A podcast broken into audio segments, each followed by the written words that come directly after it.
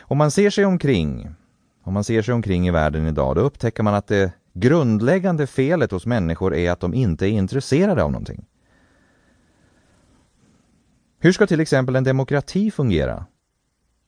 Demokrati är en underbar politisk filosofi som mer eller mindre har fungerat under en ganska lång tid. Men i en demokrati, hur ska man kunna ha en demokrati om människor inte är intresserade? Det kan man inte. De röstar inte. De struntar i det. De har insett för länge sedan att allting förmodligen är uppgjort på förhand. De vet att de inte kan göra någonting åt det. Så de är inte intresserade längre. Så det tvingar regeringen till att bli en diktatur eller en oligarki eller någonting sånt. Och det är oundvikligt att det blir så. I ett företag tror alltid chefen för företaget eller chefen för avdelningen att alla är intresserade av sitt arbete. Löjligt. De är inte intresserade av sina arbeten. De flesta som har en befattning nu för tiden ligger nedanför intresse. Långt nedanför intresse. De är liksom, eh, de är faktiskt inte ens intresserade av sina lönekuvert. Jag vet det, för i USA tar regeringen, jag tror det är en och en halv gånger lönen i skatt. Och det är knappast någon som märker det. Allt möjligt kan vara fel i världen i stort, men eh, om ingen är intresserad, vem kommer då någonsin att rätta till något av det? Och på det sättet försämras samhällstillståndet. Man får en försämring på bred, ja, saker som var viktiga reformer vid en eller annan tidpunkt upphörde att vara reformer. De liksom bara tynar bort och livet blir bara allt för hemskt. Så nu tänker ni, finns det inget intresse, då är det kört. Det är ungefär vad vi har antagit tills helt nyligen. Finns det inget intresse, då är det kört. Om en person inte är intresserad går det inte heller att göra något åt sakernas tillstånd. Scientologi, som är vetenskapen om att veta hur man vet, har under lång tid på något sätt framfört idén att det går att göra någonting åt det. Ni vet, någonstans måste det finnas något man kan göra. Det måste finnas en lösning för hur man disseminerar.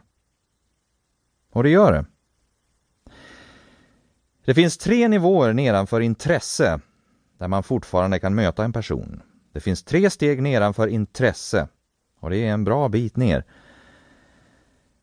Omedelbart nedanför intresse har vi kommunikation.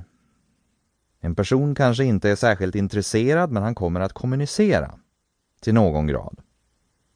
Han kommer att tala, han kommer att svara. Om man inte gör det, då har vi nästa steg därunder och det är kontroll. En persons villighet att kontrollera eller bli kontrollerad. Och om ni vill ha en måttstock på var världen befinner sig idag, fråga bara någon i förbigående vad kontroll är.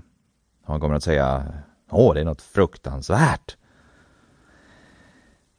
Ja, borta i, borta i Sussex ansvarar jag för trafiksäkerhetsfrågor. Och förresten, olycksstatistiken har just gått ner något rent enormt. Ett otroligt sammanträffande.